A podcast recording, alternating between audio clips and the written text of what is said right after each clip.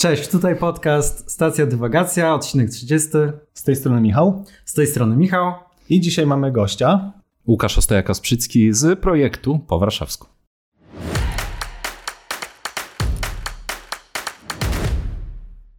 Dzisiejszy odcinek powstał z pasji i miłości do Warszawy i będziemy rozmawiać o wielu fascynujących sprawach z przeszłości, głównie międzywojnia, ale i tej teraźniejszej Warszawy. I Łukasz, jako ekspert, Ekspert, ale nie historyk, chciałem od razu powiedzieć, mhm. licencjonowany, wyuczony, tylko pasjonat, więc gdybym czegoś nie wiedział, to proszę e, mnie Będziemy douczyć łaskawi. albo będzie, bądźcie łaskawie. Oczywiście, bo ja się pasjonuję tym, co mnie pasjonuje, czyli nie wszystko całej Warszawie wiem, ale oczywiście rozmawiajmy, bo bardzo lubię to robić. Dobrze, to może na początek powiedz, kim jest Łukasz Ostojaka-Sprzycki? Pasjonatem, tak jak mówiłem przed chwilą, pasjonatem Warszawy od 10 lat ym, tworzę projekt po warszawsku, na którym składa się wiele rzeczy, pewnie też o tym, o tym sobie powiemy. No i teraz głównie tak od 3-4 lat, no to ja to Warszawa, Warszawa to ja w tym moim świecie oczywiście, nie, -hmm. nie ogólnie, bo, bo tym się zajmuję w, w głównej części. 90% dnia i życia to jest to. A skąd się ten projekt wziął?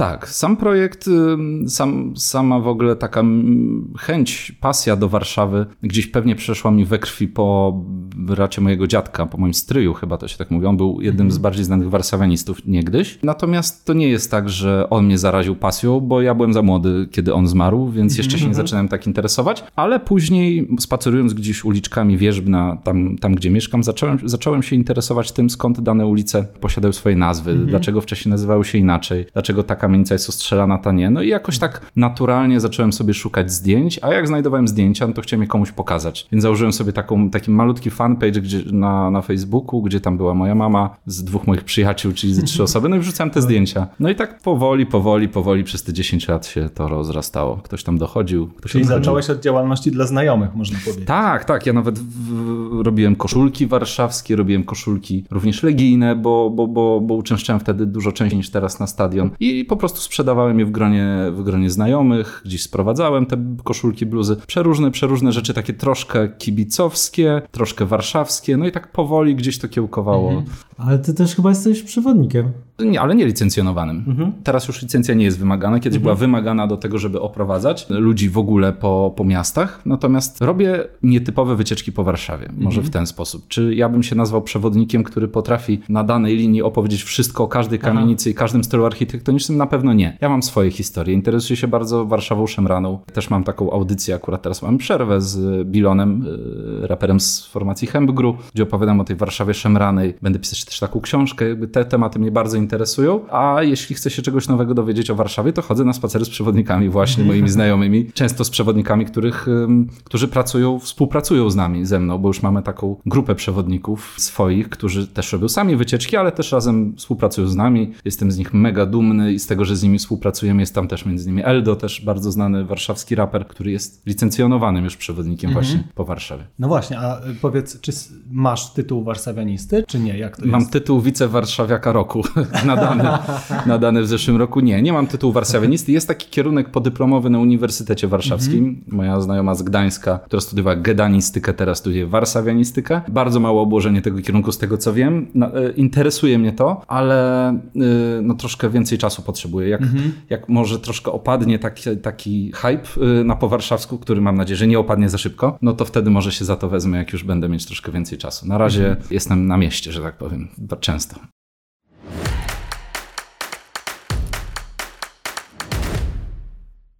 No dobrze, to zacznijmy może od takiego grubego dosyć pytania mhm. o warszawskie słoiki. No, dobrze. Jako, jako, że tak powiem, znawca stolicy myślę, mhm. że masz coś do powiedzenia w tej kwestii. Mhm. Ja tutaj taką małą anegdotkę przytoczę, mianowicie jakiś czas temu pewna pani na osiedlu zastawiła mnie samochodem, mhm. więc poprosiłem, aby stała tam obok, więc poprosiłem, żeby się przestawiła. Mhm. Na co ona odpowiedziała, że y, okej, okay, za 10 minut, bo czeka na córkę, to ona za, chwilę, za, mhm. za chwilę zejdzie, za 10 minut sobie odjedzie. No więc zacząłem negocjować. Najpierw zaczęła na mnie krzyczeć, że to ja ją zostawiłem, a potem jak zeszła ta córka, zaczęły mnie obrzucać różnymi wyzwiskami i najgorsze z nich to było, że jestem słoikiem. No i dopiero jak sobie powiedziały, że te słoiki to tu się zjeżdżają i się rządzą i myślą, że wszystko im wolno, to wtedy dopiero się uspokoiły i pojechały. Mhm.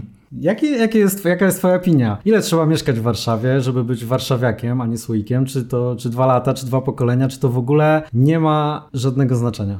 Czy warszawianinem, bo to są dwie wersje też. Te tak, tak, tak. Warszawa, Warszawka, warszawianin, warszawiak. Mnóstwo jest tych określeń, niektóre bardziej, niektóre mniej denerwują, mnie przynajmniej. No i bardzo często czytam w komentarzach, ty się nie wypowiadaj, bo ty nie jesteś z Warszawy. No i mhm. pytanie, co to znaczy, że ty jesteś warszawiakiem, nie jesteś warszawiakiem? Czy tylko ten, kto ma pięć pokoleń wstecz w Warszawie może powiedzieć, że coś mu się nie podoba, albo że coś mu się podoba? Takich no niewielu zostało. To Dokładnie, to musielibyśmy jakąś radę tutaj starszych zebrać i, i sobie decydować. Moim zdaniem urodzenie nie ma nic wspólnego z byciem warszawiakiem, z tego względu, że mało osób może wie, ale chociażby Grzesiuk, ikona warszawskiej mm -hmm. muzyki, nie był nie urodzony w Warszawie. Przyjechał tutaj z rodzicami, jak był, miał mało lat, ale zupeł, zupełnie nie. Mam wielu, wielu znajomych, którzy nie urodzili się w Warszawie, czyli którzy są tak naprawdę tymi słoikami, mm -hmm. którzy wiedzą o Warszawie dużo więcej niż ci, którzy mają tutaj pokolenia, którzy przede wszystkim interesują się bardziej, dbają bardziej e, i pod kątem finansowym, na przykład rozliczając się tu, ale też e, pod kątem takim,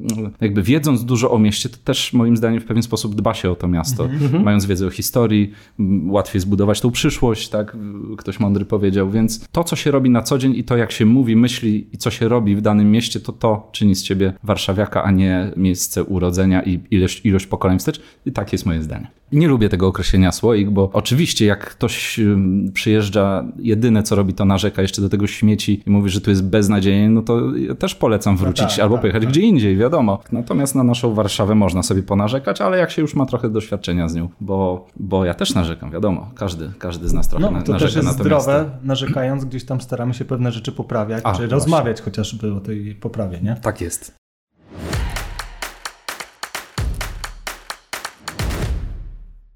Przejdziemy chyba sobie najpierw do historii. Ty historią jakby się zajmujesz. Można powiedzieć, że esencją Twoich działań są często świeże spojrzenie na pewne historycznie znane zdjęcia na przykład. Mhm. Ale mówisz o bardzo różnych okresach. Który okres historii Warszawy jest Twoim ulubionym, jeśli masz taki? Mam. Zdecydowanie. To nie będzie to jakieś odkrycie, bo to dwudziestolecie międzywojenne w Warszawie jest, jest szalenie ciekawe z różnych względów. Mnie najbardziej ciekawi ta, ta szemrana Warszawa właśnie, mhm. tych lat tego dwudziestolecia międzywojennego. Tak naprawdę wtedy najbardziej było widać tą Warszawę kontrastów, gdzie mhm. obok pięknego kina z marmurowymi posadzkami była speluna z prześcieradłem na ścianie, gdzie były te restauracje luksusowe na Nowym Świecie, a gdzieś w bramie jakieś szynki albo y, choćby ujoska, tak, gdzie można było dostać w twarz, y, pójść na sąd i wypić y, litr bimbru i zjeść tonę śledzi przeróżne, przeróżne takie, takie klimaty Warszawy, które, których wcześniej nie było, a które już potem nie wróciły. No to zapewne było to umiejscowienie właśnie między wojnami, to szybkie odradzanie się, potem znowu wojna, mhm. to ile zaczęło się dziać, no niesamowite, niesamowite okresy. Myślisz, że Warszawa z tego dwudziestolecia międzywojennego była bogatsza niż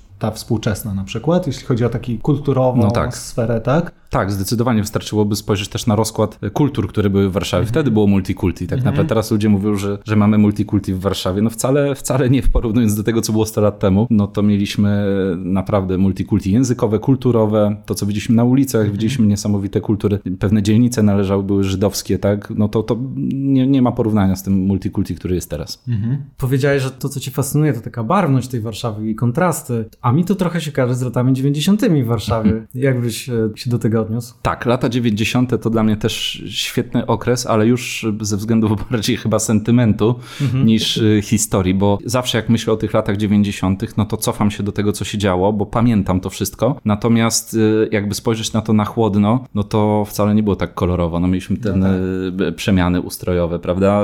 Wiele rzeczy się roz, rozkradało wtedy, zostało rozkradzionych. To przymierzanie butów na kartonie zimą pod Pałacem KDT. Kultury, tak, albo w KDT, albo przy Szczękach, albo na Stadionie Dziesięciolecia. No to wszystko teraz brzmi super. Y, fajne były wyprawy po gry na Stadion Dziesięciolecia, czy po muzykę, czy po cokolwiek. No to było super, natomiast nie wiem, czy chciałbym, żeby teraz moja córka w wieku 10 lat jeździła na drugą stronę Wisły, że kupić pirackie Dokładnie. płyty, łażąc gdzieś na koronie, po koronie wśród ludzi, którzy pewnie jakby stąd wyjechali, to nikt w życiu by ich nie znalazł, mhm. bo pewnie tutaj nikt nie miał legalnego pobytu wtedy. Więc y, było to kolorowe, pewnie trochę niebezpieczne, chociaż nie słyszałem, żeby komuś się krzywda stała w tamtym czasie. Wszyscy chodzili z kluczami na szyjach, przecież. No inne zupełnie czasy. Sentyment, ale nie wiem, czy to było takie fajne. A ciekawe, czy za, nie wiem, 80 lat mhm. ktoś będzie na takim spotkaniu mówił, no fascynuje mnie Warszawa lat 90., ta szemrana ze stadionu dziesięciolecia. Pewnie tak, a o naszych czasach będą mówić, zobaczcie, wtedy ludzie chodzili sami po ulicach i co, i żyją, a my już, a już za 100 lat na przykład będą siedzieć tylko w domach z chipami gdzieś podłączonymi do mózgu i będą mówić o naszych czasach, że to jakieś ostatnie takie czasy, gdzie ludzie chodzili i jednak się nie bali. Nikt no tak, nie wie, tak. w którą sobie, stronę to pójdzie. Trochę sobie e, ubarwiamy te lata mm -hmm. 90. Nie wiem, czy pamiętasz, kiedyś pojechaliśmy razem, bo my się znamy z liceum. Mm -hmm. Pojechaliśmy razem właśnie pod e, pałac kupić jakieś rzeczy. Jakieś no tak, ukradli mi zegarek. Dokładnie, Michała okradli z zegarka, tak. ale wspominamy, że to było piękne, fajnie. No, ale, Teraz fajne, wcześniej ale raczej nie jaki było. ja byłem przystosowany do życia w ówczesnym świecie, bo pieniądze miałem schowane w bucie i pieniędzy mi nie ukradli. No tak było. Rzeczy no. wartościowe trzeba trzymać zawsze blisko ciała. Tak, czy, czy mówiłeś o, o Wierzbnie, rozumiem, mm -hmm. że mhm. gdzieś Mokotów to twoje rejony, ja też się wychowałem na Dolnym Mokotowie, w okay. zasadzie Sielce. No to pamiętam, że często jak się chodziło, to trzeba było zmieniać stronę ulicy, bo gdzieś tam z daleka było widać, że idzie jakaś grupka, która może cię skroić, nie? Więc no jasne. takie klimaty też y, były. Każdy musiał wiedzieć, która ławka do kogo należy, która Dokładnie. część podwórka do kogo. Samemu trzeba było mieć swoją część podwórka albo sobie o nią wywalczyć. No tak, tak, lata 90., 2000 dokładnie, podwórka. No dobra, ale wróćmy do lat y, międzywojennych i mhm. do Warszawy międzywojennej. Teraz się mówi dużo o tym, że miasto tak jakby przywracamy w pewnym sensie pieszym mhm. ludziom, gdzie przez lata wiemy, że dominował samochód i budowało się duże, szerokie ulice czy drogi szybkiego ruchu, często się zapominało o chodnikach, te miejsca parkingowe nieszczęsne na chodnikach. Powiedz, jak to wyglądało w przedwojennej Warszawie z perspektywy pieszego? Bo jak ja sobie tak ją wizualizuję, często się mówi o tym, że to był taki Paryż y, mhm. północy czy wschodu. Czy to było miasto, które było przyjazne dla pieszego? Ja sobie gdzieś myślę, że pewnie były same kałuże, gdzieś tutaj fajny trotuar, ale zaraz obok trzeba było przeskakiwać nad jakimiś... E, nad rynsztokiem chociażby też, tak, no tak.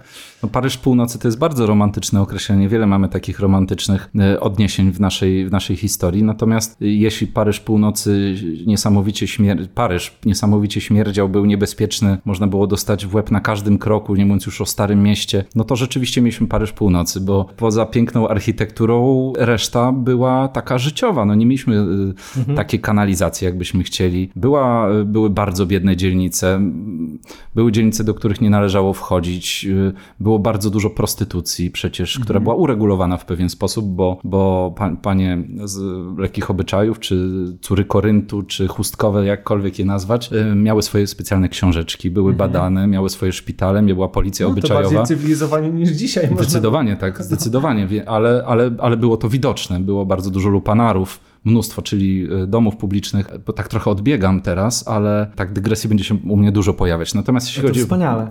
to dobrze, okej. Okay. No to jeśli chodzi o Paryż Północy, to tak, to te rynsztoki, które widać na zdjęciach, tego nie czuć, ale, ale, ale czuć to było w tym, mhm. w tym życiu y, codziennym. Jeśli chodzi o przy, przy, przyjazd, bycie miasto, czy było przyjazne pieszym? Pieszym pewnie tak, no bo tych samochodów było, było mało, natomiast było, było dużo bryczek. Mój y, przyjaciel, z którym się znam od 30 lat, opowiadał mi ostatnio historię, jak jego pradziadek wracał sobie do domu placem y, Unii Lubelskiej. Stał taki koń właśnie sobie chyba coś jadł. Jak ten mój dziadek, jego dziad, pradziadek przechodził, no to złapał go za kark i mu kark skręcił. Więc miasto było... Koń.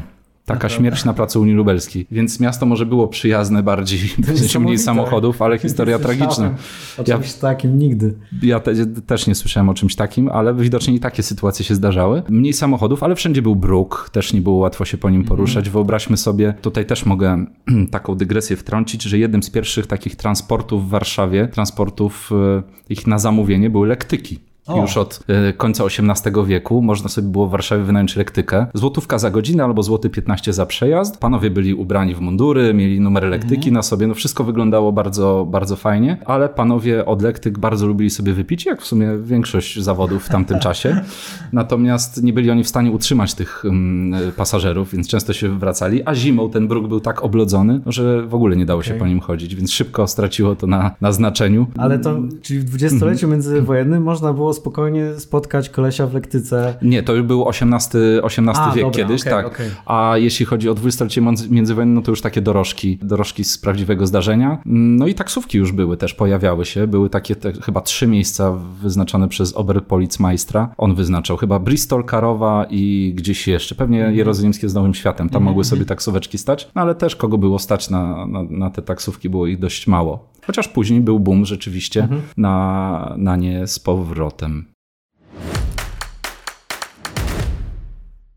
Mówisz o tych kontrastach, o tym, że była piękna architektura, byli też ludzie bogaci, niewątpliwie, mm -hmm. też jeszcze z różnych zaborów, różni magnaci, nie magnaci. No i była biedota, której było sporo, prawda? Mm -hmm. Różnych narodowości też. Czy te mm, warstwy się jakoś mieszały w mieście, czy to było tak, że one miały swoje osobne enklawy? Na pewno miały swoje enklawy, raczej te, te, te biedne niż, yy, niż bogate, no bo nie było zamkniętych osiedli tak jak teraz, luksusowych, mm -hmm. prawda?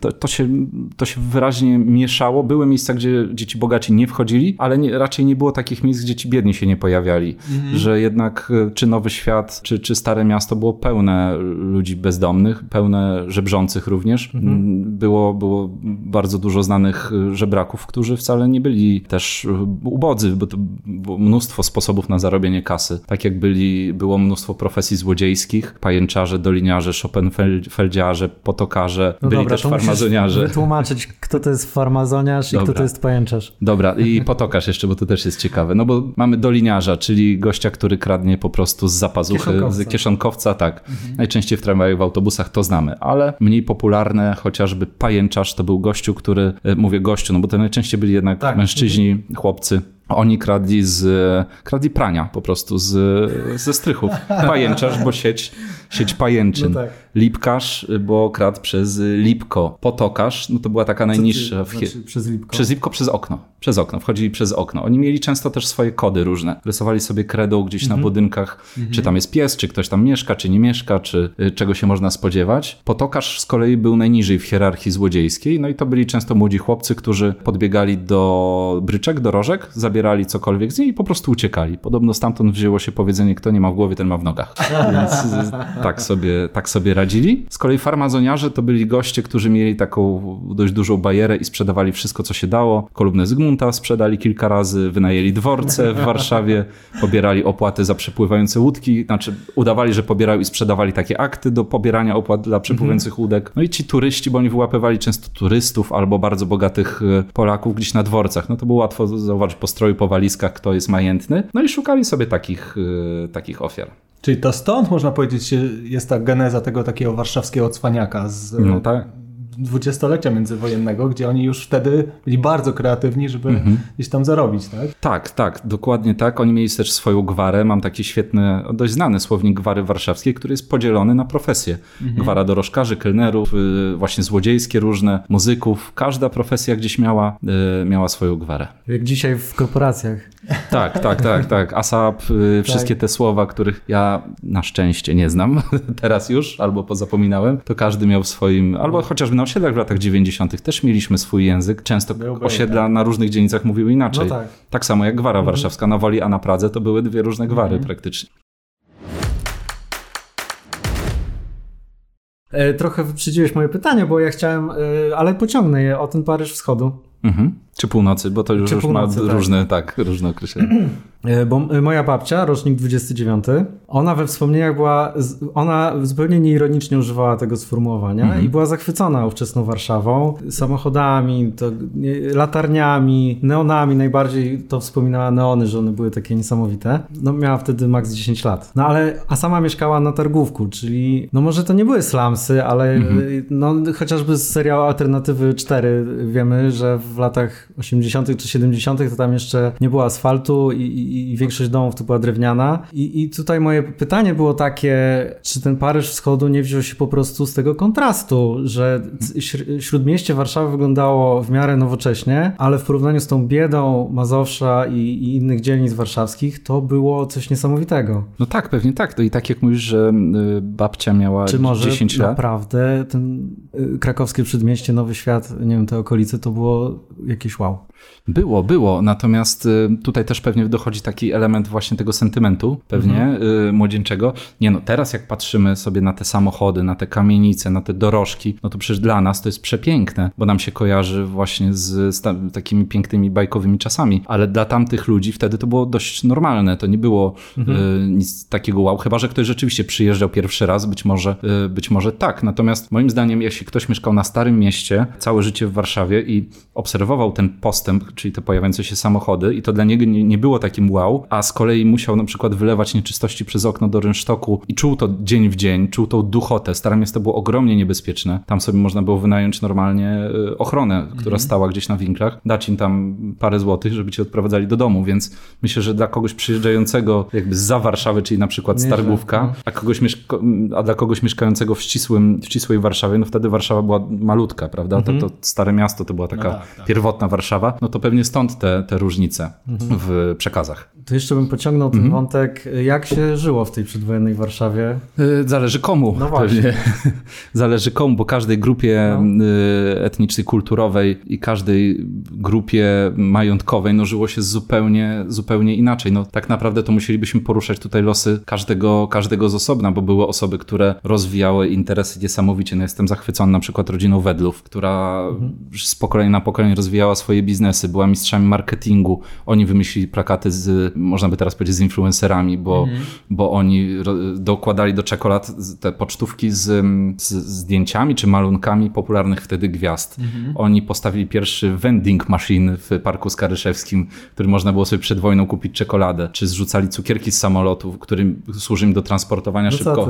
Tak, szyb... wspaniałe. Niesamowite rzeczy, które w tamtych czasach były nie do pomyślenia. Oni zatrudniali kobiety jak, jako jedni z pierwszych, mieli tam, gdzie teraz się znajduje ta fabryka, tam był cały taki zakład mm, jakby wspomagający pracowników, czyli przedszkole, e, jakieś sklepy. To samo, co było w fabryce wódek Koneser po, na Pradze. Też mhm. tam było wszystko dla pracowników. Szkoły, przychodnie, przedszkola, także... Wyprzedzili swoje czasy mocno. Tak, nie? tak, tak, dokładnie. No jeszcze ich nie dogoniliśmy w zasadzie. Tak, chociaż nie wiem, czy to dobrze, by tworzyć zakłady pracy ze szkołą i z przychodnią. nie wiem, czy to jest dobry kierunek, natomiast wtedy takie rzeczy no, były. No, pewnie nie. No i to też pokazuje, komu, komu było dobrze, tak? Mhm. Bo na Ząbkowskiej jeden pracował właśnie w fabryce wódek i miał tam całą rodzinę i żyło mu się dobrze, a drugi mieszkał na tej samej ulicy i nie pracował nigdzie i siedział po, po melinach, także no przeróżne, przeróżne mhm. historie myślę. Zawsze jak jestem e, w jakichś takich krajach azjatyckich, typu Tajlandia na przykład, mhm. gdzie życie toczy się na ulicach, e, wszystkie restauracje są otwarte na ulice, warsztaty, sklepy i zawsze się zastanawiam, czy w Warszawie przed wojną było tak samo. No, w tym roku byłem pierwszy raz w Tajlandii. Zachwycony jestem e, właśnie takimi marketami, mhm. street foodem i życiem e, ulicznym. Oczywiście trochę inna, inna pogoda, tam panuje inny klimat, więc można bez obaw tam stać cały dzień, całą noc praktycznie. E, natomiast u nas oczywiście, że tak było, było podobnie, chociażby jakbyśmy przenieśli się do XX wieku początków, czy międzywojnia w okolicy Hali Mirowskiej, Hali Gwardii, mhm. to tam było, tą okolicę nazywało się brzuchem Warszawy wśród Aha. opowieści. No i tam można było kupić totalnie wszystko tam, czy na Różycu, czy na Kercelaku, na, no Jezu, dużo było tych bazarów. Tam można było kupić wszystko i na przestrzeni lat, to nie tylko tak, że przed wojną, ale przecież mhm. tam do późnych lat, y, w niektórych miejscach, do późnych lat 60., mhm. 70., 80., na zdjęciach widzimy, jak siedzi pani, ma trzy kurczaki oskubane, dwa nieoskubane, jeszcze dwa żywe, prawda? Nie było czegoś takiego jak Sanepid, BHP. Handlowano totalnie wszystkim zdjęcia z hali, z hali mirowskiej, gdzie jakieś takie ogromne metrowe ryby leżą. Czy to, czy to był street food? Yy, no, w pewnym sensie W pewnym sensie tak. Nie, no wiadomo, na Różycu można zawsze było zjeść y, pyzy, wszędzie był bigos, wszędzie były flaki po warszawsku, -hmm. czyli -hmm. te z pulpetami, takie -hmm. flaczki, które można jeszcze zjeść właśnie przy Różycu. Natomiast tam takiego typowego street foodu pewnie nie było. Naszym takim lokalnym street foodem zawsze był bimber z chochlą nalewany, prawda? No wszyscy, wszyscy wtedy y, pili bimber, ci znani restauratorzy, jak jak Josek y, na przykład. On się mhm. słynął z tego, że litr bimbru potrafił naraz wypić za barem. Zresztą tak też umarł, serce mu stanęło za barem właśnie. Po... I to jest legenda. To jest legenda. Albo Wicuś Marynarz, ten, co mieszkał, znaczy co miał knajpę, schron u marynarza przy, właśnie przy bazarze Różyckiego na Brzeskiej. On ważył tam ze 300 kilo, w ogóle służył na łodzi podwodnej wcześniej. To jest niesamowite. i handlował na Różycu. Później założył knajpę, ale nie chciał łożyć się z władzą, mhm. więc zamknęli mu tą knajpę, wrócił na Różyc, no i tam handlował kiełbasą i też słynął z tego, że pił tam kilka litrów bimbru dziennie, mhm. cały czas sobie go popijając.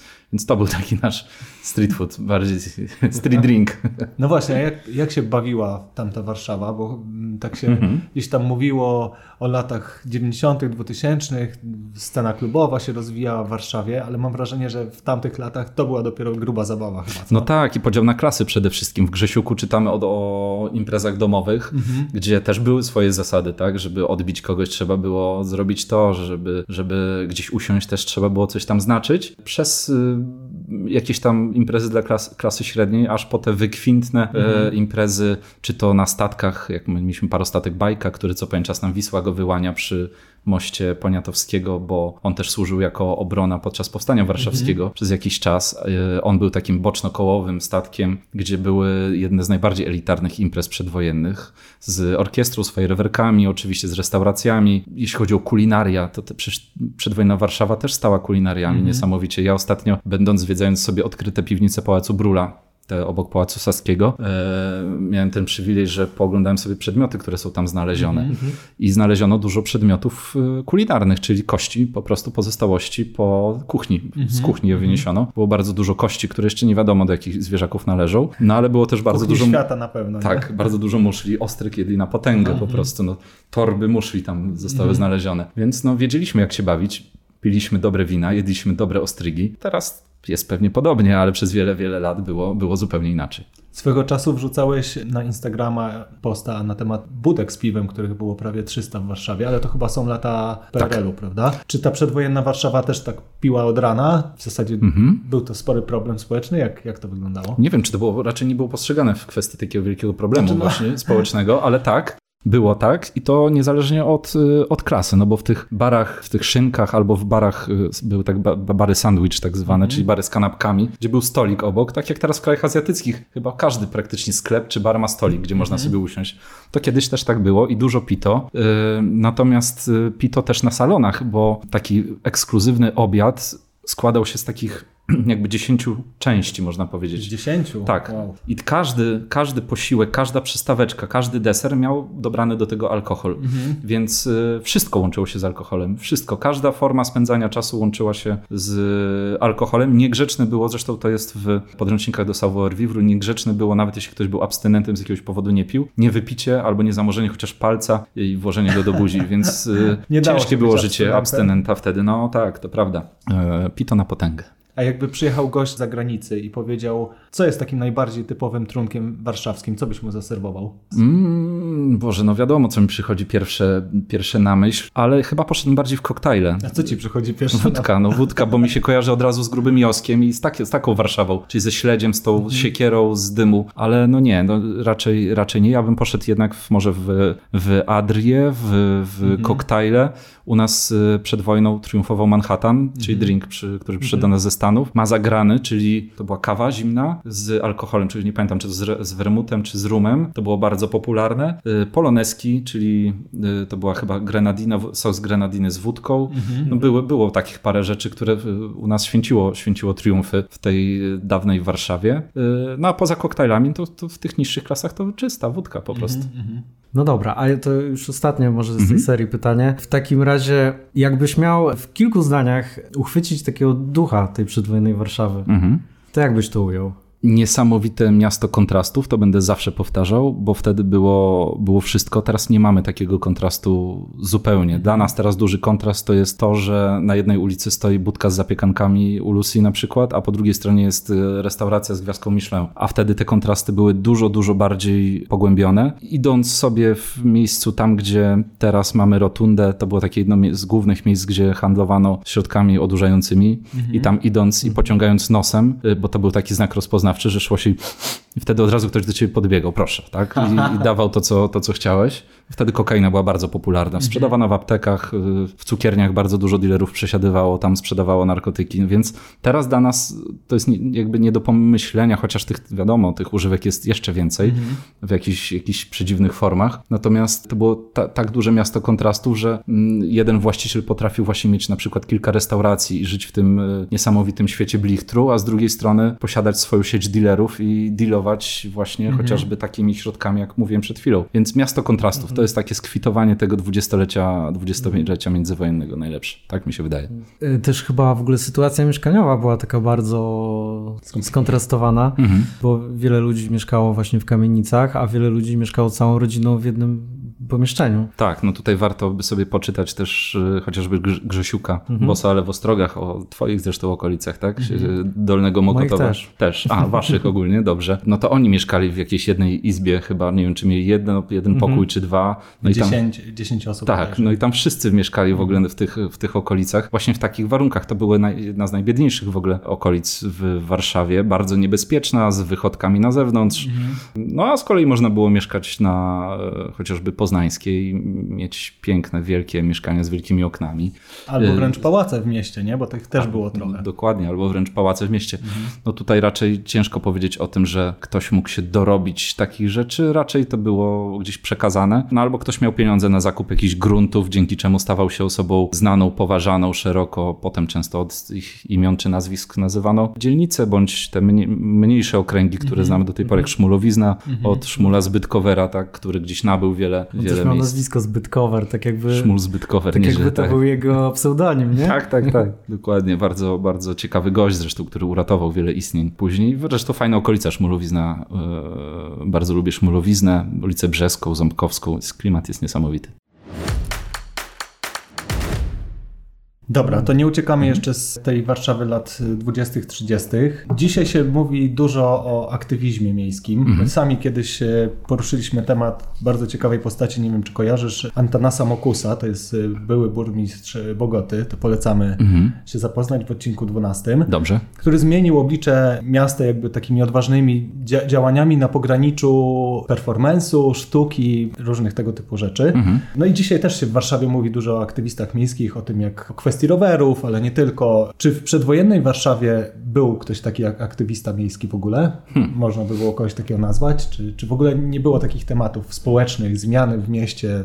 Bardzo ciekawe pytanie. Nigdy, nigdy takiego pytania nie dostałem, więc nie mam e, na nie żadnej gotowej odpowiedzi. Bardzo mnie ten temat zaciekawił w tym momencie. Nie wiem, czy tacy, tacy, tacy ludzie byli. Nie wiem, czy takimi rzeczami nie zajmowali się po prostu jacyś doradcy prezydenta, czy doradcy władz wykonawczych. Natomiast, no nie wiem, nie wiem, nie chcę, nie chcę zgadywać, ale na pewno były przeróżne inicjatywy, na, gdzie skupiano się na rozwoju jakimś miasta, który miałby, miałby sens, co teraz nie ma żadnego znaczenia, chociażby jakieś kliny na powietrzające, które to chyba Starzyński, mm. to chyba była jego, chyba tak, jego no. macka, gdzie to miasto rzeczywiście miało mieć cały czas wpływ świeżego powietrza z zewnątrz i wyprowadzanie tego powietrza zanieczyszczonego, którego wtedy było też sporo, tak? No bo mieliśmy dużo fabryk w Warszawie i dookoła. Teraz tego zupełnie nie ma, ale czy to byli, czy ktoś do niego przyszedł z ulicy i powiedział, panie prezydencie, byłoby zrobić tak i tak fajnie, czy może miał swoich stałych doradców, tego, tego nie wiem. No dobra, bo wiemy też, że w tamtych latach w Warszawie były, było dużo osób, które próbowały walczyć z biedą mhm. i starały się dotykać tematu biedoty, robić różne działania na rzecz tych osób, prawda? Mhm.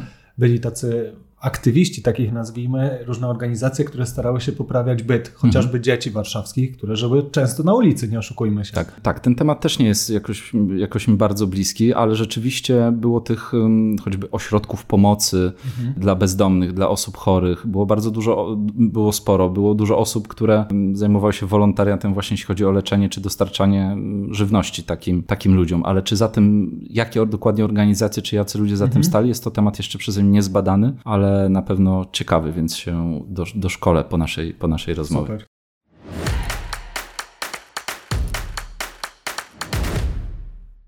Przedwojenna Warszawa i Warszawa czasów PRL-u ma swoje legendy mhm. i chodzi mi o ludzi legendy, a nie o, że o złotej kaczce mhm. historia. I, I, w związku z tym mam takie podwójne pytanie. Mhm. To znaczy, y, jakie są twoje ulubione barwne postacie tamtych czasów i jakieś może chociaż jedna anegdota najbardziej y, zjawiskowa na ten temat. A drugie pytanie, czy współcześnie widzisz osoby, które żyją teraz albo żyły jeszcze mhm. niedawno, które mają szansę przejść do takiej legendy? No jasne, że tak, jasne. Jeśli chodzi o te dawne właśnie, ciężej by mi było coś powiedzieć, ale jeśli chodzi o te legendy lat 90., 2000, taki, jeśli chodzi o takie kolorowe ptaki, rozumiem, Warszawy, które znają tak, wszyscy, tak, tak. no to tutaj wiadomo, nie można nie wspomnieć o Czarnym Romanie, który był, rządził ulicami Warszawy swego czasu. Polecam fajny był. audioserial Czarny Romans o Czarnym Romanie. No był przygodę z Czarnym Romanem ciekawą, nie? Miałem ja? kiedyś, no na ciebie chyba się uczepił jakoś swego czasu. Nie, on mnie kiedyś zaczepił e, na krakowskim przedmieściu i powiedział, że on jest taki nietechniczny i czy mógłbym mu pomóc. Aha. I zaczął wskazywać na plakat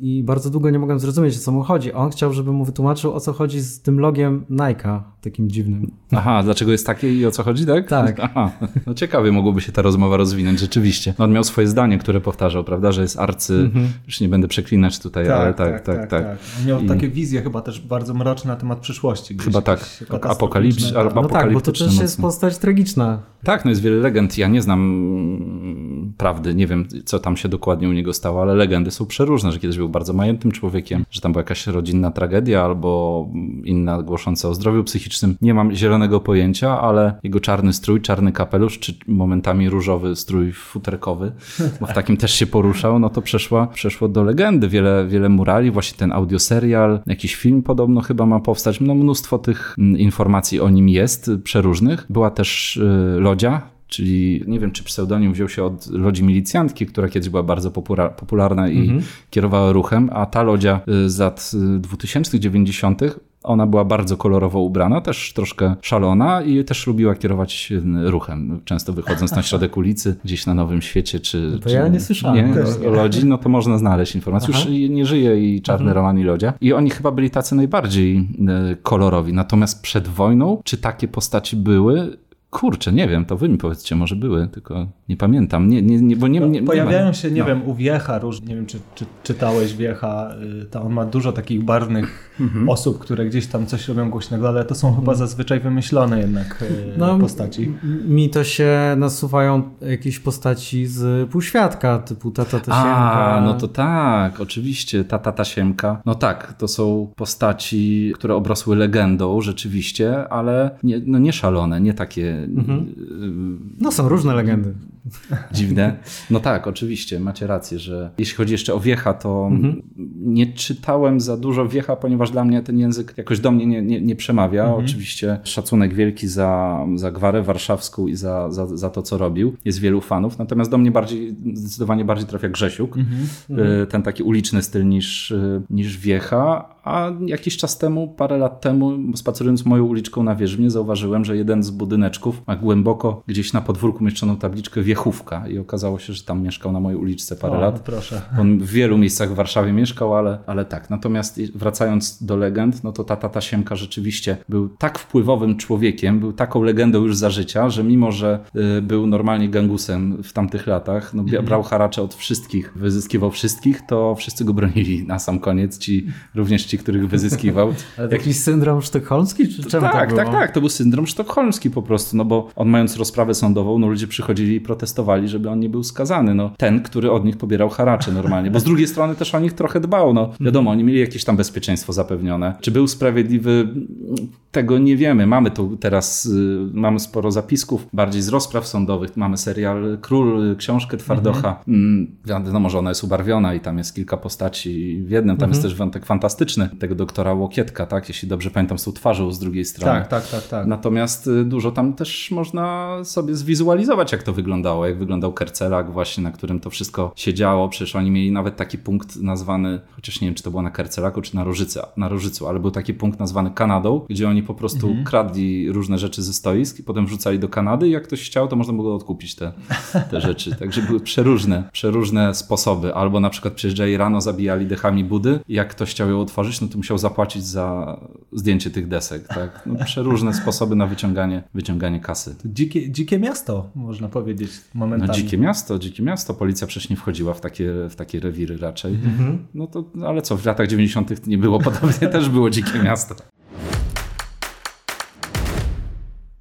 No a, tak. a czy to rzeczywiście tak jak właśnie w książce Król e, były takie, była taka rywalizacja między gangami żydowskimi i polskimi? No myślę, że ta rywalizacja była na każdym możliwym poziomie. Od y, mhm. sportu, który też zresztą był mhm. w Królu, tak? Maccabi, y, tak, drużyny. Tak. Oni chyba ten boks trenowali tam, gdzie był pasaż Simonsa, czyli tam, gdzie mhm. gruba... Blisko placu bankowego. Blisko placu bankowego, tam, tam gdzie mhm. Arsenał chyba, tam, mhm. tam, znaczy chyba nawet na pewno. Tam był taki niesamowicie piękny pasaż i tam była też siedziba klubu sportowego, więc rywalizowaliśmy w sporcie, w, w handlu, we wszystkim, zupełnie we wszystkim, więc w tym świecie przestępczym również ten świat się bardzo przenikał też przestępczy i polsko-żydowski. Działaliśmy wspólnie, odrębnie, no tam się dużo, dużo działo. A po, powiedz, było dużo rasizmu w tamtej Warszawie? Jakby takiego czy, czy antysemityzmu, czy raczej to było tak, że właśnie zwalczanie się bardziej pod kątem tego, że a, oni mają więcej, zrobili lepszy biznes, albo lepiej są ulokowani. Ja myślę, że to jest dokładnie to, co mówisz, ta, ta, ta, ta, druga rzecz, mhm. że tutaj mm, raczej taki rasizm ideologiczny był mniejszy, bardziej to była jakaś zawiść mhm. do danych grup, mhm. No co oczywiście można podciągnąć pod, pod to, ale wydaje mi się, że raczej, raczej to była ta zawiść niż, niż rasizm Ale też chyba postaci. dużo było takich związków, które się gdzieś tam mieszały, ludzie mieli przyjaciół. Oczywiście, tak w Królu to tak. też dobrze było pokazane, tak. że gdzieś tam, owszem, żyli w różnych grupach, ale... Przenikało było, się to bardzo, się, zgadza się, zgadza się. Czy współczesny warszawiak, jakbyśmy go tak przenieśli do lat dwudziestych i puścili na ulicę Warszawy, czy by sobie poradził? W sensie, czy by... Hmm. Współcześnie wiemy, że Warszawa jest bezpiecznym miastem, w większości mhm. dzielnic jest super, można chodzić sobie nawet po zmroku. Bierzemy takiego zwykłego Jana Kowalskiego, mhm. lat 30 powiedzmy, mhm. i wstawiamy go w dwudziestoleciu międzywojennym w Warszawie.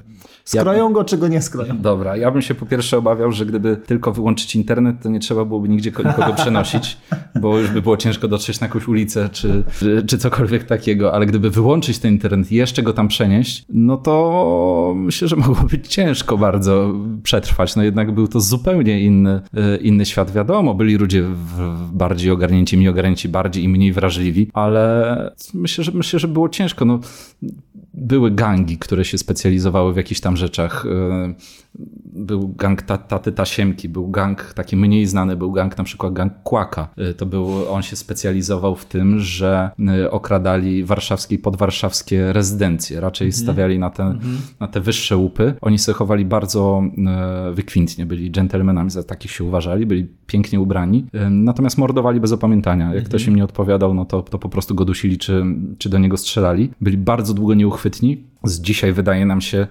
niemożliwego powodu, ponieważ posiadali samochody. No i wtedy bardzo szybko się przemieszczali po prostu, a no, kto, kto ich dogoni? No policja, która ma, nie wiem, dorożkę i może mhm. jeden jakiś mhm. automobil, a oni wszyscy byli wyposażeni w samochody, więc sobie, y, sobie się nimi, y, nimi poruszali. Natomiast dużo też było takich rzezimieszków y, zwykłych, po prostu ulicznych. To słynne kupan cegłet było prawdziwe? No prawdziwe, no to, to tak samo jak farmazoniarze byli prawdziwi, tak samo, mhm. tak samo takie rzeczy rzeczy by, były prawdziwe. A, bo na przykład, gdyby przenieść takiego warszawiaka i on zająłby się handlem, no to nie było czegoś takiego jak wolny handel bez opłacania właśnie mafii. Mhm. Była ta mafia targowa taka bardzo, bardzo rozwinięta i nawet jak się chciało coś wnieść do domu, to często oni podchodzili i zaklepywali. Zależy, który pierwszy z, z, której grupy zaklepał, no to to było jego i trzeba było mu za to zapłacić jakąś, jakąś kwotę. Okay. Więc to życie było te, bardzo trudne. Czyli te haracze to było coś normalnego. normalnego. Trzeba było to, zakładasz stragan czy ten sklepik i musisz już na starcie wliczyć to tak. w budżet, tak? Tak, tak. Opłacanie mhm. się było, było czymś normalnym, na porządku dziennym praktycznie. Mhm. Cięż, cięż, myślę, że było bardzo ciężkie życie w tamtych czasach, no chyba, że się urodziło w pałacu, już wiadomo, gdzieś no tam tak, wszystko tak, podawali tak, na tak, tacy tak. dosłownie, no to, to nie. To mam y, jeszcze pytanie mhm. do ciebie jako do znawcy tej przedwojennej Warszawy. Czy z tych wydarzeń, które miały wtedy miejsce, z tego w jaki sposób wyglądał rozwój tego miasta, jak to, co się działo w społeczności warszawiaków, czy można z tego wysnuć jakieś lekcje dla dzisiejszych czasów? Czy da radę wysnuć jakiś wniosek, który by pomógł nam teraz zrobić coś, żeby było lepiej? Albo nie mhm. powtórzyć tych samych błędów? Albo nie powtórzyć tych samych błędów, to tutaj musielibyśmy pewnie w jakąś politykę wchodzić, a, a tego, tego nie róbmy. Natomiast jeśli chodzi o Warszawę przedwojenną, co moglibyśmy przenieść na dzisiejsze czasy, żeby było, żeby było nam lepiej. Może na dzisiejsze nie, bo rzeczywiście mamy dość dużo odwagi w, w poczynaniach tych warszawskich, że w Warszawie dużo się dzieje, że, że powstają te nitki metra i tak dalej, ale gdybyśmy cofnęli się do naszej młodości, no to, to można by dać za przykład e, przedwojenną Warszawę w tym aspekcie, że wtedy nie bano się wielu rzeczy. Podążano w kierunek, kierunki przeróżnych inwestycji. Przecież mhm. metro zaczęto budować w latach dwudziestych, prawda? Mhm. Bardzo mieliśmy dużo kłód pod nogi geologicznych e, w postaci kurzawki czy, czy tych um, jakichś masywów. Nie znam się na tym zupełnie, ale coś tam było, było trudne do zrobienia. No, duża czy wojen. sieć wód gruntowych. Nie? O, właśnie, wody gruntowe, tak. O, oprócz kilka tego... rzek, które niewiele osób wie, ale w Warszawie mhm. jest kilka podziemnych rzek, tak. które większość z nich wpada do Wisły, ale są całymi rzekami. Dokładnie. Chociażby jak będziecie pod, na ulicy Żurawiej, tak, to można sobie. Mhm. Y, żurawka płynie, płynie mhm. pod spodem. Y, no co ty? Rzeka Żurawka. Nie no, o tym. Przez ukreskowane, Aha. pisana i zastanawiam się właśnie, bo, bo miałem sprawdzić, dlaczego ulica Żurawia pisze się przez U zwykłe jest od Żurawia, a nie od Żurawki pisze, powinno się pisać ją przez O zamknięte, tak? Mhm. Kreskowane moim zdaniem. Tak, no. Nawet bo... ci, co nadawali nazwę ulicy zapomnieli. Możliwe. No i tak, i to był problem, a jednak, jednak y, ludzie się za to zabierali. No i przez dług, wiele, wiele czasu u nas była taka stagnacja w tym, w tym temacie. Wiadomo, to metro powstawało, jakieś kryzysy, nie, nie kryzysy, ale teraz idzie niesamowicie szybko to miasto się rozwija. Wiadomo, wiele osób może mieć dużo do zarzucenia a propos zwężania ulic i tak dalej. Okej, też nie wiem, czy to jest świetny pomysł, bo mhm. zakorkowanie miasta też nie jest dobrym pomysłem. Być może jest na to za wcześnie jeszcze. Nie wiem, ale ogólnie dużo się dzieje. Bardzo dużo się dzieje. Może też jest za dużo nagromadzenia właśnie tych inwestycji naraz. Wiemy, jak y, Mokotowianie się ucieszyli, jak zamknęli Puławską y, spacerową i tramwaj do Wilanowa powstaje już który w historii któryś raz. Zaskakuje mnie też to, że droga sami się zaskakują tym, że o kurczę, tutaj było to i to. No, kurde, wejdź na Powarszawsku, zobacz, że było na przykład zajezdnia. Okej, okay, no to są rzeczy, które, które czasem, czasem mogą tam wzbudzić u mnie jakiś tam uśmiech, ale tak to nie jestem bardzo zadowolony z tej Warszawy i podoba mi się, co się dzieje.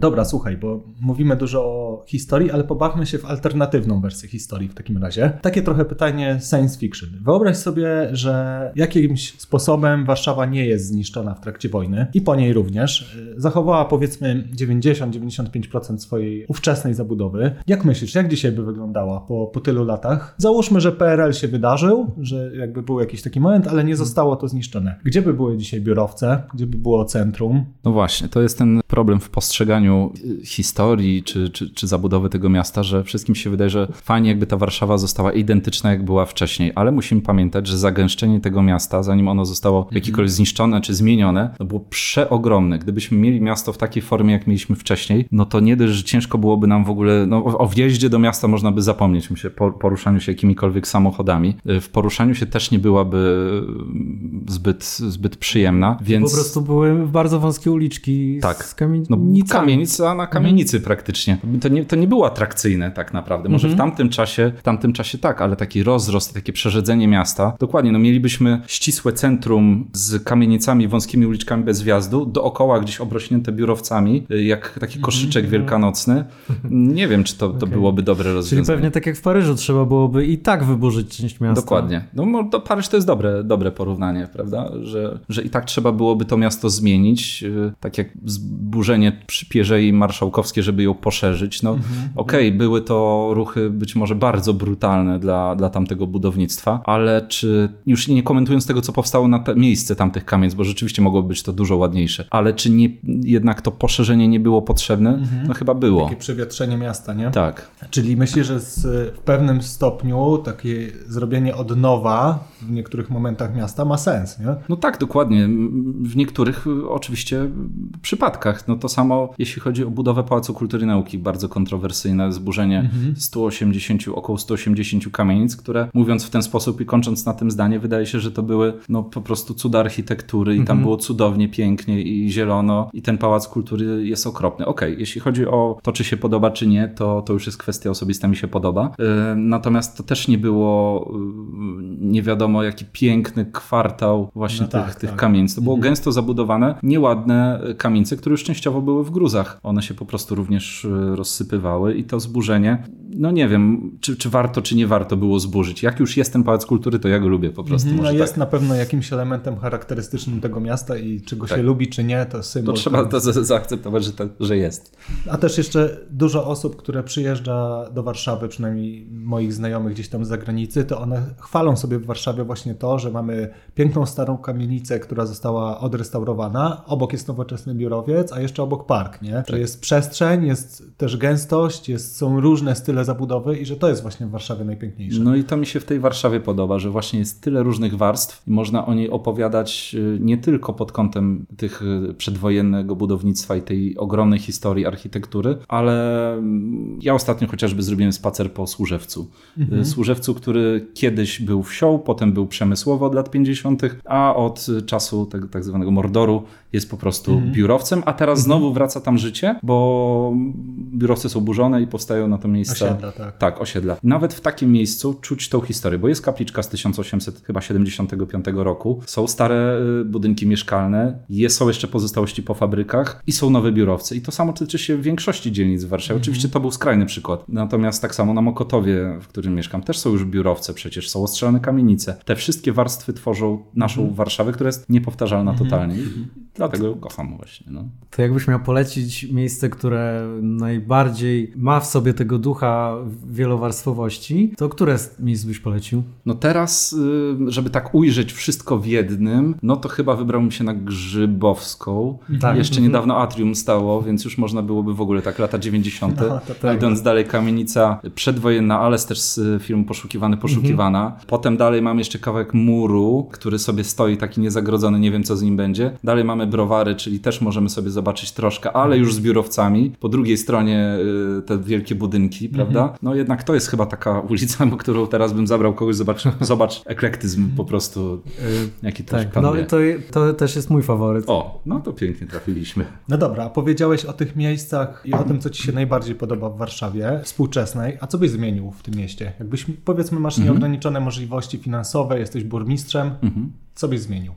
Prezydentem. Prezydentem. Boże, burmistrz. Albo dzielnicy, no to dzielnicy, tak. Co bym zmienił? Chciałby się powiedzieć, że są takie miejsca jak Warszawianka, które kiedyś były centrum sportu, do którego zjeżdża się cała Warszawa, na baseny, kaskadowo umiejscowione korty, boiska do piłki nożnej, właśnie baseny, które teraz Uciekałem, podupadają. uciekałem w trakcie lekcji rosyjskiego, bo chodziłem na, do szkoły podstawowej na Piaseczyńską, tam Aha. na dole i uciekaliśmy w trakcie rosyjskiego, którego strasznie nie lubiliśmy i właśnie od tyłu na te baseny z kolegami się zrywaliśmy i chodziliśmy bez biletów, także... No tak, to właśnie bardzo dużo osób chodziło albo bez biletów, albo od drugiej strony, od strony żywnego, tam były takie budyneczki, na które się wchodziło, żeby obserwować solarium tak zwane, czyli daszek na basenach, gdzie panie po prostu opalały się topless, myślały, że nikt ich nie widzi, nie wiedziały, że tam tłumy młodzieży siedzą i, i oglądają. Tak, tak było, takie czasy. Natomiast co na przykład zrobiłbym jako prezydent? Mógłbym powiedzieć, że zrewitalizowałbym pięknie ten teren i oddał go mieszkańcom. Z drugiej strony ten teren jest trochę podupadły. Ostatnio powiedziałem, jak byłem tam z moim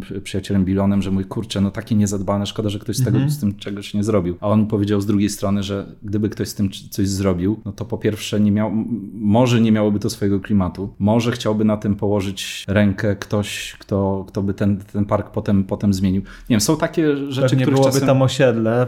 Właśnie, dookoła tego parku, no bo przecież park mógłby zrobić deweloper, Tak. więc niektórych rzeczy może nie warto ruszyć. Natomiast takich grubych rzeczy, które bym zrobił, kurczę, no nie chcę, żeby to zabrzmiało jakoś zbyt idealnie, ale no ta Warszawa moim zdaniem idzie w dość dobrą stronę. Mam nadzieję, że nie pójdzie w też w stronę wykluczenia takiego samochodów totalnie, bo widzę, w którą stronę to idzie. Nie jestem takim ani w jedną, ani w drugą stronę, ani y, ekoświrem, ani samochodowym świrem. Nie, ale na przykład cieszy mnie to, że pod Pałacem Kultury i Nauki zostaje zlikwidowany parking, będzie bardziej zielono. Wiele osób mówi, o ekoświry. Ja mówię, nie ekoświry, tylko na placu Powstańców Warszawy powstaje parking podziemny, gdzie te samochody można zaparkować. One nie muszą stać, te autokary, wszystkie, Tak, które tak, nie tak. są piękne, te samochody, to, to nie musi stać na widoku w takim miejscu, gdzie teraz Teraz będziemy mieli Muzeum Sztuki Nowoczesnej, Teatr Warszawa mhm. i właśnie to miejsce zielone, na które strasznie liczę. Chciałbym, żeby ta, to był taki warszawski no tam Central brakuje Park. czegoś takiego. Tak, właśnie. taki Central Park, y, żeby też fajnie, żeby te miejsca nie były pozajmowane przez osoby, które y, lubią sobie popić, bo niestety tak jest z hamakami. Ale no da się wszystko, da się zrobić. Myślę, że w tę stronę jakby to szło, to, to, to, to ja bym też w tę stronę szedł jako, jakbym miał taką władzę, chociaż nigdy w tę stronę nie będę szedł, żeby nikt nie miał,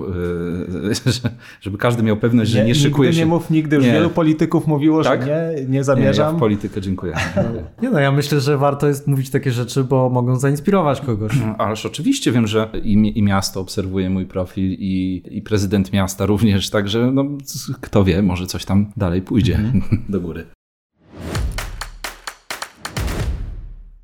Mówisz dużo o potencjale, teraz zaczęliśmy o tym, e, o tym rozmawiać. Ja kilka lat temu regularnie odwiedzałem budynek e, Warsaw Trade Tower, to jest ten na chłodnej, mhm. E, z logo ubezpieczyciela aktualnie i mieliśmy spotkanie na 32 piętrze i pamiętam pierwszy raz jak się wjechałem, no to oczywiście w pierwszym momencie ta panorama Warszawy z tej strony, zupełnie jakby świeży widok dla mnie, ale druga rzecz, która mi się rzuciła w oczy, jak spojrzałem w dół i zobaczyłem multum działek na Woli, które mhm. dzisiaj pewnie już są w dużej części zabudowane, ale pomyślałem, pomyślałem sobie, że to ma niesamowity potencjał. Nie? Teoretycznie z poziomu ulicy patrzysz i wydaje ci się, że miasto jest zabudowane, ale są miejsca, które, które są jeszcze wolne i przestrzenie pod potencjalną zabudowę czy zrobienie czegoś. Mm, gdzie widzisz największy potencjał obecnie w Warszawie? Czy może ten dziki prawy brzeg w jakimś stopniu, czy mhm. właśnie nie? Czy zostawiłbyś takie dziury, powiedzmy, między, między budynkami?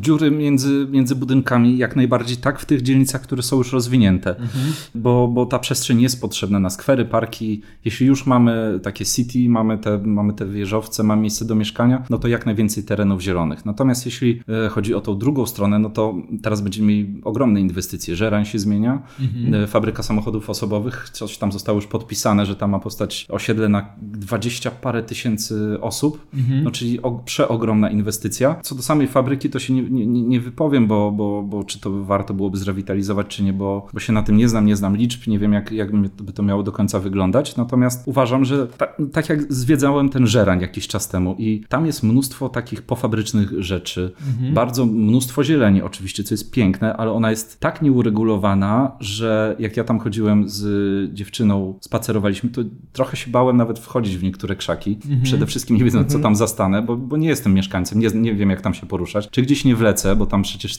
są porty, jest, jest woda, jest kanał. Y, natomiast gdyby to było bardziej uporządkowane, zapewne wiązałoby się to też z rozwinięciem y, budynków mieszkalnych, czyli mm -hmm. po mhm. prostu z wybudowaniem ich. Ale gdyby na przykład tam powstała jakaś plaża, gdyby powstały parki, gdyby to było pewne, mm -hmm. to uważam, że to jest y, dobra droga. Nie tworzenie oczywiście żadnej patodeweloperki czy betonu zoonozy, tak? To są mhm. bardzo tak, popularne tak, tak, określenia tak. w internecie, ale mądra, mądre osiedla mieszkalne z dużą ilością zieleni i z fajnym wykorzystaniem wody. Kurczę, w Warszawie gdzieś mieć osiedle z plażą na przykład, no, to przecież prawda. to jakiś kosmos. Więc y, dzikość super, ale do dzikości też nie mamy daleko. Wsiądziemy w metro, jesteśmy na kabatach mhm. i mamy, y, mamy las. Y, tam mieszkałem Albo w drugą przez stronę Campinos, nie? Albo w drugą stronę, dokładnie. Więc y, pamiętajmy, zieleń tak, ale żyjemy w mieście i to w ogromnej stolicy europejskiego kraju. I tak jesteśmy chyba na 12 miejscu wśród wszystkich stolic mhm. Europy i dookoła, nie wiem czy 12 na pewno, ale gdzieś bardzo wysoko, w zieleni przypadającej, metrów zieleni przypadającej na mieszkańcę. Tak, tak. Jesteśmy nie... chyba w pierwszej trójce tak nawet. W pierwszej trójce, o, tak, tak. no to może dru, drudzy, a nie 12. To chyba jak e,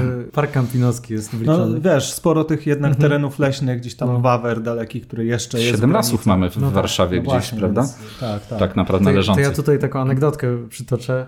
E, nie wiem, czy to jest prawdziwa, bo słyszałem w radiu po prostu, ale to było za 20 lat temu. Człowiek mówił, że przyjechała delegacja Japończyków do Warszawy i jemu przypadło w udziale oprowadzanie jednego z tych Japończyków. I poszli nad Wisłę i on tak się zadumał, ten Japończyk, i mówi, o rany, ale ta Warszawa musi być strasznie bogatym miastem. Ja sobie nie zdawałem z tego sprawy. A chodziło o to, że zobaczył właśnie prawy brzeg Wisły, który był taki dziki i nieuregulowany, z, z drzewami, z, z plażą. Mhm. i od razu założył, że tak jak w każdym porządnym mieście to brzegi musiały być wybetonowane i że musieliśmy wyłożyć niewyobrażalne pieniądze na to, żeby to zrewitalizować, żeby to tak wyglądało. Okay. No ale widzicie, to też jest dobry przykład, y, że my mamy przecież tą Wisłę i mamy tak, część y, bulwaru, jeszcze tego starego, ale już część tego nowego, pięknego, w sensie może się podobać bądź nie, natomiast nowego, no i mamy właśnie drugi dziki brzeg, czyli mamy piękny wybór, no to też nie każde tak, miasto może tak. się tym, czymś takim pochwalić. Teraz zresztą mój październik będzie stać pod y, takim znakiem spacerów w miejscach zielonych, bo będzie to Pole Mokotowskie, Skaryszak i Las mhm. Kabacki, mhm. które też mają dużo ciekawostek historii. Mhm. temat edukacji historycznej, bo co by nie mówić, e, twoja działalność po warszawsku to jest w dużej mierze edukacja. Czy ty siebie odbierasz jako edukatora, w sensie czujesz tę misję? Kiedyś nie, a teraz już e, tak, nie, w ogóle nie stałem się w roli nauczyciela, to nie o to chodzi, ale wiem, że wiele osób dostrzega to, czego nie dostrzegało dopiero po przeczytaniu mhm. albo zobaczeniu jakichś zdjęć, więc w tym sensie tak, wiem, że też wiele osób sprowadziłem na Mokotów, e, którzy, którzy nie wiedzieli, gdzie się przeprowadzić do Warszawy, więc trochę dużo tego Mokotowa u mnie, ale ma to jakiś, jeśli to ma jakiś wpływ na ludzkie życie, na wybory albo na postrzeganie Warszawy, no to chyba jest jakaś edukacja mhm. w pewien sposób. Mhm. Ale mam nadzieję, że zawsze starałem się być edukatorem nie z takim profesorskim spańczyną pod pachą i pękniętymi okularami, tylko takim ziomkiem, który opowiada mhm. na spacerze, ty, a zobacz, a wiesz, że to i to zostaje wtedy w pamięci najbardziej i tak staram się to robić. Czyli edukować poprzez ciekawostki, zabawy, anegdoty. No właśnie chciałem powiedzieć, że ci się to bardzo dobrze udaje. A, ty opowiadasz w taki lekki, ciekawy sposób mhm. o tych rzeczach. No a z drugiej strony patrząc na, na miasto, no to nie do końca się wydaje, że miasto samo w sobie to potrafi potrafi zrobić. Nie? Jakbym ja bym miał powiedzieć, czym mhm. miasto obecnie w przestrzeni edukuje, no to są te wiekowe już bardzo tablice o miejscach uświęconych e, krwią Polaków i w zasadzie nic, nic więcej. Jak ty byś widział rolę miasta? Znowu załóżmy sobie, mhm. że jesteś e, urzędnikiem e, magistratu, który ma prowadzić nową wizję tego, jak można o historii opowiadać w mieście, w jego przestrzeni. Co byś zrobił? No u nas niestety, chciałbym zacząć od tego, że u nas niestety takie myślenie mm, o historii, o pamięci, wiadomo, że u nas jest sporo tej martyrologii, ale nie tylko. Ja jednak staram się mówić więcej o tych innych aspektach historii. U nas się to kojarzy z jedną bądź z drugą opcją polityczną. Często tak, z tak. tym się spotykam. Na pewno chciałbym to odczarować w jakiś sposób, no ale nie, niestety nie jest to raczej niemożliwe. Natomiast na co bym położył nacisk? Chyba jednak więcej bym dodał miejsc, w których można się czegoś dowiedzieć bez udziału przewodnika, no bo to jest y, jednak, jednak ciężkie, ale wiele więcej miejsc interaktywnych, mhm. y, zrobionych w troszkę inny, y, bardziej ciekawy sposób. No mamy już taką umiejętność, mamy przećwiczone to na Muzeum Powstania Warszawskiego, czy na innych nowoczesnych muzeach, które przyciągają ogromne ilości ludzi, ponieważ te muzea nie opowiadają ciekawszej historii niż inne, tylko one mm -hmm. są mhm. po prostu ciekawsze same mm -hmm. w sobie.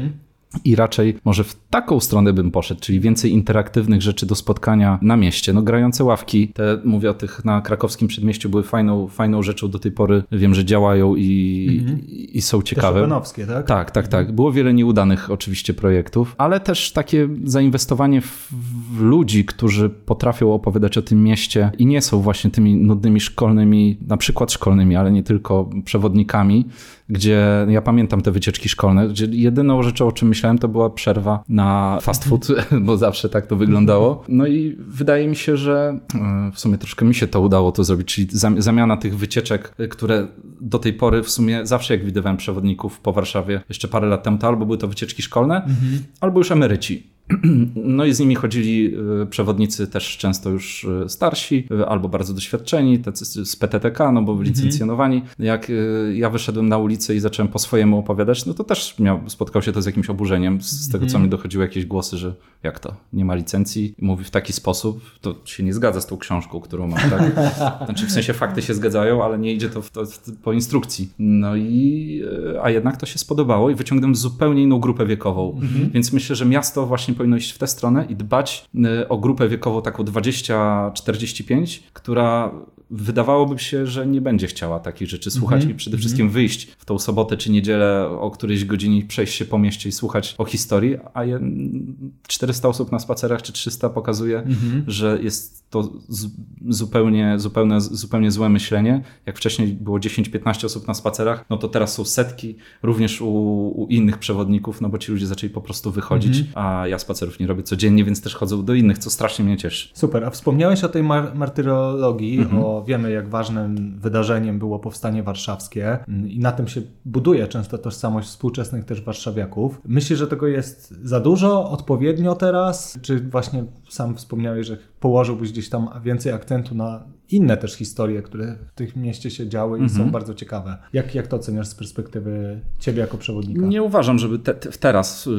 patrząc na ten czy zeszły rok, było tego za dużo. Mhm. Uważam, że niestety trochę ta świadomość obchodów samego powstania warszawskiego właśnie skondensowała się w y, samych obchodach. Mhm. Że jednak dużo młodych ludzi uważa, aha, czyli tego dnia świętujemy, tego dnia są race gdzieś na skrzyżowaniach, mhm. jest buczenie przez minutę i tak naprawdę, Koniec, kurde, nie za bardzo wiem o co chodzi. Mhm. I później na koniec też coś tam po tych 63 dniach. No i dlatego takie inicjatywy oddolne, które e, chociażby w tym, w, w, tym roku wyszła taka inicjatywa od grupy Legijny Mokotów, który się do mnie odezwał. Powiedział, że może zrobilibyśmy taki naprawdę pro, świetny spacer po Mokotowie śladem mhm. powstania warszawskiego na, na rozpoczęcie obchodów. No i zrobiliśmy, była ulewa, przyszło 337 osób i młodych osób, które, którym chcieliśmy to odczarować i powiedzieć, dlaczego oni teraz odpalają, dlaczego ta Warszawa się zatrzymuje i wiele osób rzeczywiście znało historię, a część w ogóle pierwszy raz słyszała mhm. o tym, mhm. co tam się tak naprawdę działo. No i takie inicjatywy są, są potrzebne, więc nie uważam, żeby tego było za mhm. dużo. Myślę, że jest y,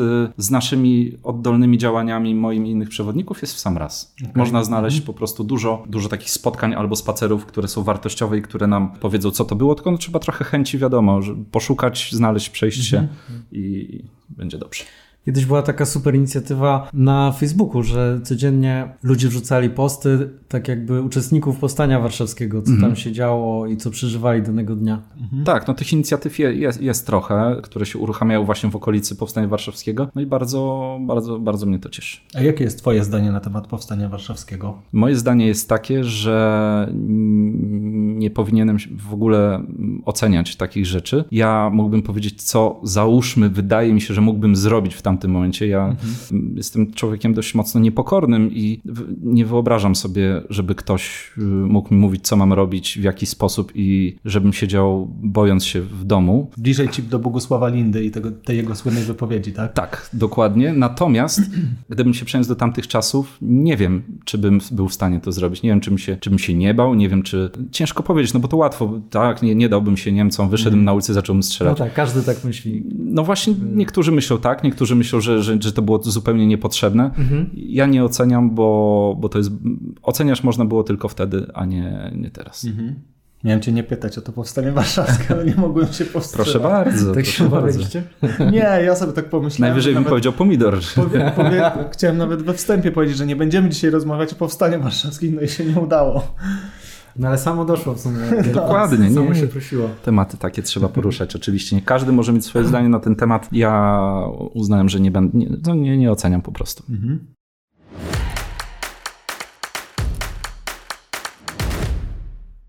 Słuchaj, trochę na koniec. Duża część Twoich działań na Facebooku i na Instagramie opiera się na historycznych zdjęciach, które, gdzie, gdzie szukasz, grzebiesz w jakich, jakby w tych historiach. Odnajdujesz tych ludzi, którzy są na tych zdjęciach, jak ta słynna historia z dziewczyną zmokniętą mm -hmm. na mhm. warszawskiej ulicy. E, to chyba jedno z najbardziej znanych zdjęć, tak. którego tak. bohaterkę znalazłeś, prawda? Zgadza się. Czy są jakieś e, inne historie, o których mógłbyś opowiedzieć? Jak, jakie udało Ci się odnaleźć osoby czy postaci z tych słynnych warszawskich fotografii? Tak, takich historii było sporo. To są rzeczy, które najbardziej lubię.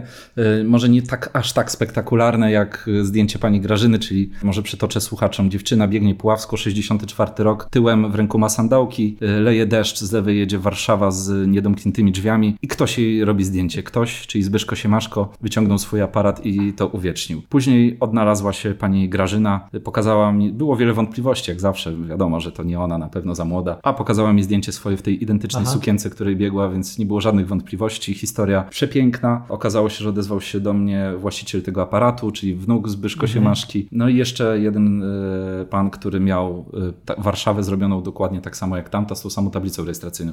Nie tę te, samą, ale taką samą. Mhm. Więc to była piękna rzecz. Było też takie świetne zdjęcie trzech dziewczynek, które wyglądały jak miały tablet i siedziały, a z tyłu na takich gruzach, czy tam jakichś rzeczach do budowy, a z tyłu buduje się Pałac Kultury i Nauki. Mhm. I też odezwała się do mnie pani, która właśnie trzymała ten, taka blondyn, blondyn blondyneczka, wtedy dziewczynka, że to, to ona... lata 50., nie? Tak, tak, no tam 50 któryś musiał być, Mhm. pewnie pier- drugi, trzeci. Wiele osób też mówiło mi, że przez jakby po warszawsku, przez komentarze znalazło kogoś, z kim nie widziało się przez lata. Mhm. Y, Odnalazło się rodzeństwo na pewno, które nie Wow. miało ze sobą kontaktu, ktoś z Kanady. Aha. Gdzieś wiele komentarzy, wiele komentarzy okazało, że to byli rzeczywiście oni, mieli te same nazwiska. Niesamowite. Tak, yy, wiem, że stworzyły się chyba ze trzy pary, już takie, które naprawdę dość długo się spotykają ze sobą przez po warszawsku, przez spacery. Pozdrawiam mojego przyjaciela yy, Wojtka Friedmana, który też tutaj gdzieś mniej więcej to się yy, coś tam łączy. I to się wydarza cały czas. No teraz nie pamiętam jeszcze dokładnie, jakie to były zdjęcia, ale tego te, dzieje się. No tam jest w sumie takich stałych osób, no to jest ponad 300 tysięcy. Jest też dużo, I które to nie ludzie zostały... sami tak się jakby, tu ktoś zobaczy, powie, że o kurczę, kojarzę takie podobne zdjęcie u mojej tam babci czy mamy i Mhm. w ten sposób to się dzieje, czy... Tak, albo to znaczy z tych najbardziej spektakularnych, no to te dwie osoby się odezwały do mnie, które były na tych zdjęciach, ale zdarzają się na przykład tak, było takie zdjęcie biegnącej pani, za nią chyba cała rodzina, którzy biegną, mają wodę y, po gdzieś takim jakby półkanałem biegną przez ulicę i, i odezwał się do mnie obserwujący i powiedział, że to najprawdopodobniej jest jego prababcia i rzeczywiście przedstawił jej zdjęcia, identyczna kobieta, nawet identyczną fryzurę miała, takie loki nawinięte, więc y, różne to są historie.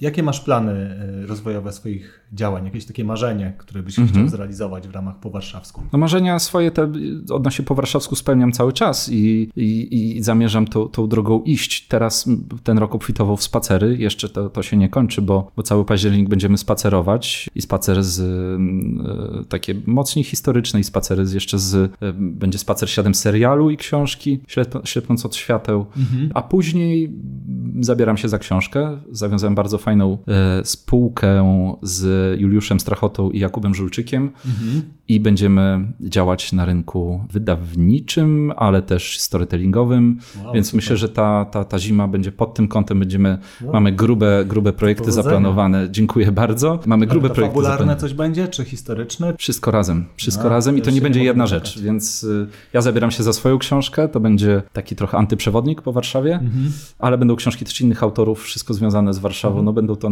myślę, że odbije się to bardzo szerokim echem w przyszłym roku. Super. Dziękujemy bardzo za rozmowę. Więc tak, y, polecam wszystkim oczywiście Instagram i Facebooka. Tak, Instagram, Facebooka, teraz to i TikToka i, i wszystkie inne rzeczy. Trzeba być wszędzie. Łatwo znaleźć, nazywa się po warszawsku. E, My oczywiście zapraszamy też na Facebooka, Instagrama stacji dywagacji. Często wrzucamy tam różne ciekawostki, które nie zmieściły się w odcinku. I oczywiście zapraszamy do subskrybowania podcastu. Zawsze staramy się doskrobać do rzeczy, które umykają w takim pierwszym rzucie oka na jakieś sprawy, ale są super ważne, żeby zrozumieć istotę tej sprawy, albo najzwyczajniej w świecie są po prostu ciekawe. Najczęściej poruszamy tematy dotyczące społeczeństwa, psychologii, historii i jeśli to ostatnie właśnie Was interesuje, no bo ten odcinek był po części właśnie historyczny, to na pierwszy strzał proponujemy odcinek 28 o historii widzianej przez pryzmat piwa i różnych mitów wokół niego oraz fascynujący, fascynującej, mrocznej historii rosyjskiej kultury więziennej i jaki wpływ ona ma na dzisiejszy świat. To i ja z chęcią posłucham.